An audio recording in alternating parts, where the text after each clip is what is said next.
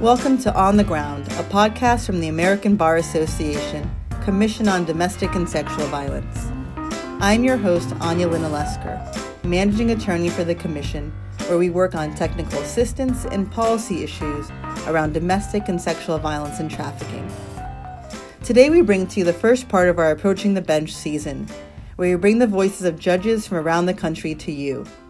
I feel incredibly lucky to start this season with Judge James Reel. Judge Reel has served as faculty for the ABA for over a decade, as an incredible teacher and person. One of his greatest gifts is similar to how a strong lawyer can navigate the legal world for a lay client. Judge Reel has the ability to navigate the world of the bench, the judiciary, for lawyers. He bridges the wide divide through his candor and thoughtfulness. Another area where Judge Reel really stands out is that he not only understands the dynamics of gender based violence, but he also has a real sensitivity and understanding of marginalized and vulnerable parties, especially when it comes to language access and the use and incorporation of interpreters into courtroom practice. Judge Reel is also very active in the American Bar Association and believes that the legal profession has a great obligation to service. We have a lot that we can learn from Judge Reel. For this and many other reasons, we are excited to share a talk by Judge Reel with you, which begins to examine and share best practices for interactions and practice before the court. We spoke with Judge Reel in March of 2017. Hi, I'm Judge James Reel, retired. Up until two years ago, I was a Washington State trial court judge for 32 years. Over those 32 years, I have presided over thousands of hearings and trials and observed thousands of lawyers both in criminal and civil calendars. I've also been active in the legal training and education of both attorneys and judges. Over the years, I've come to understand what I believe to be effective and not effective practice before the court and the impact it has on judges. Judges generally fall within three categories. Those judges that are excellent in what they do, are professional, courteous, and treat all with dignity and respect. They understand the law and apply it fairly and impartially. A small number of judges fail to meet those standards, and unfortunately, there is little that can be done except for retirement or election defeat. A large number of judges fall in the middle. They want to do a good job but need your help by you being a competent and professional attorney using effective litigation skills. I believe judges have an obligation to educate attorneys on what are effective litigation skills in preparation for and appearing before the court. I hope the following comments will be of assistance in your practice. The overarching theme of litigation best practice is to quote, know your court. That includes not only the judge or judges, but also the culture or practice of court regarding scheduling or use of exhibits. Do not hesitate to sit in on court sessions and observe. You will soon see how the judge conducts the trials and hearings, including the judge's demeanor. Another excellent opportunity of knowing your court is to ask experienced attorneys what their experience has been before a particular judge. I cannot stress enough the importance of preparation prior to appearing in court. I realize time is often short for the type of cases you may be involved in. However, you cannot prepare too much. You want to be prepared enough so if the judge grants you 15 minutes for an opening or closing, you will be ready. I recognize judges may only grant you two or three minutes. You should prepare to hone in on your most important points and condense your presentation accordingly. Before addressing specific suggestions regarding pretrial and trial tactics, let me touch on some general considerations. Reputations are easy to make and hard to live down. First impressions usually are lasting impressions. And remember, judges speak with other judges and staff about lawyers' behavior. It is very difficult to undo an impression you may have given to the court. How are reputations formed in your profession? It first starts with civility. You have nothing to lose when you behave in a civil and respectful manner, and everything to gain. Recognize that knee jerk reactions merely create opposing knee jerk reactions. If nothing else, breathe and reflect before responding respectfully. Everyone in the justice system is entitled to respect, including staff, lawyers, parties, and witnesses. A self represented litigant is entitled the same respect, civility, and professionalism as a lawyer. Credibility is paramount in establishing reputation. If a court questions your credibility, that impression continues in the mind of the judge and causes the judge to second guess and seek corroboration before believing anything further you may say. However, once you establish and maintain your credibility, the judge will likely consider your presentation in a more favorable light. With civility and credibility comes respect from the court as a competent, fair minded, and realistic attorney. You owe it to your clients and you owe it to yourself and your profession. Let me next turn to pre hearings and pre trial preparation.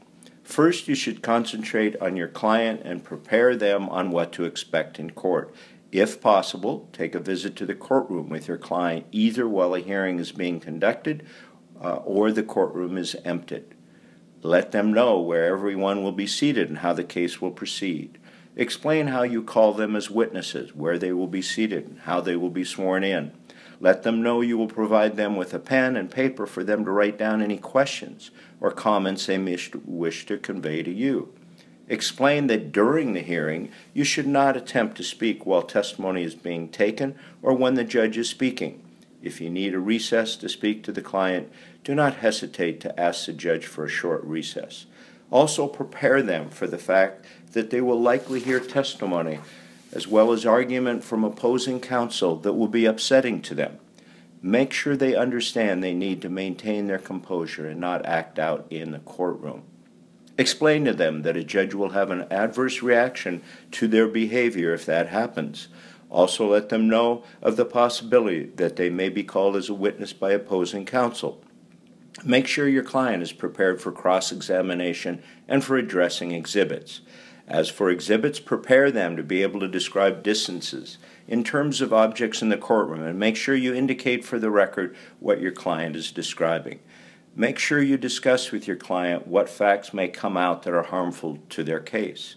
There is nothing worse than to hear that evidence for the first time or have your client attempt to respond for the first time in court. Motions in limine can be very effective tool in litigation. If you plan on filing them, do it as early as possible. The judge would like advance notice rather than waiting for the day of the hearing.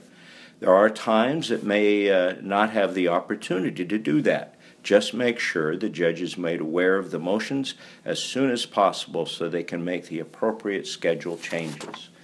I would also highly suggest to always provide bench copies for the judge, whether legal briefs or working copies of exhibits. I have found it extremely helpful when counsel provides proposed findings for the court to consider upon conclusion of the case. There is nothing more satisfying than for the court to utilize some or all of your proposed findings in a favorable ruling. Exhibits can be extremely persuasive to the court in your practice if done correctly. I would encourage you to prepare your own exhibits and know exactly what information they are meant to convey. You do not want to find yourself at a loss to explain the significance or importance of your exhibit to the judge. And be prepared to answer questions by the judge as well. Make sure the exhibit is large enough for all to see, including the judge, parties, and opposing counsel.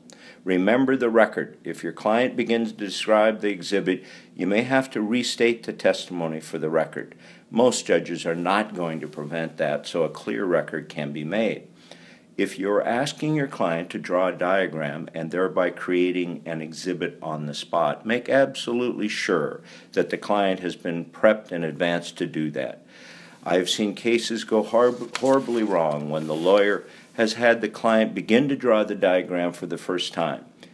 In addition, have them completely draw the entire diagram before they begin to explain or any questions are asked. Once an exhibit is admitted, do not allow a witness or counsel to mark anything on the exhibit without the judge's permission. When appropriate, technology such as PowerPoint can be a valuable tool.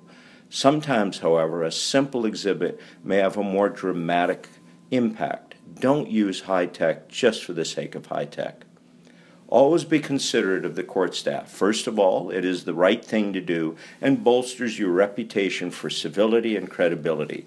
Remember, judges may hear about your conduct outside the presence of the judge. If you have a good relationship with the staff, it will enhance your ability to represent your client. Lawyers have to appear before me in hearings and trials have been generally successful by establishing a theme for their case, a clear and concise theme that the testimony and evidence support throughout the entire tri- trial.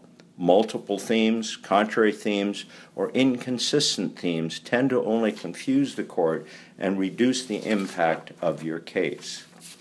Let me address the issue of demeanor in court. Once again, knowing your particular judge or the quote culture of the court is extremely important.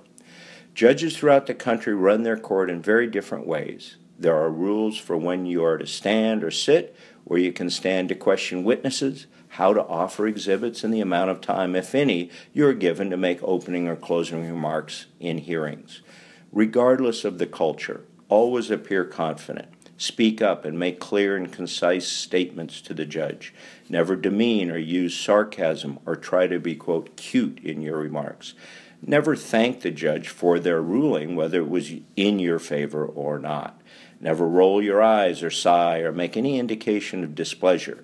I once heard a lawyer respond to the judge's ruling by declaring, quote, I certainly understand the court's argument, but I disagree.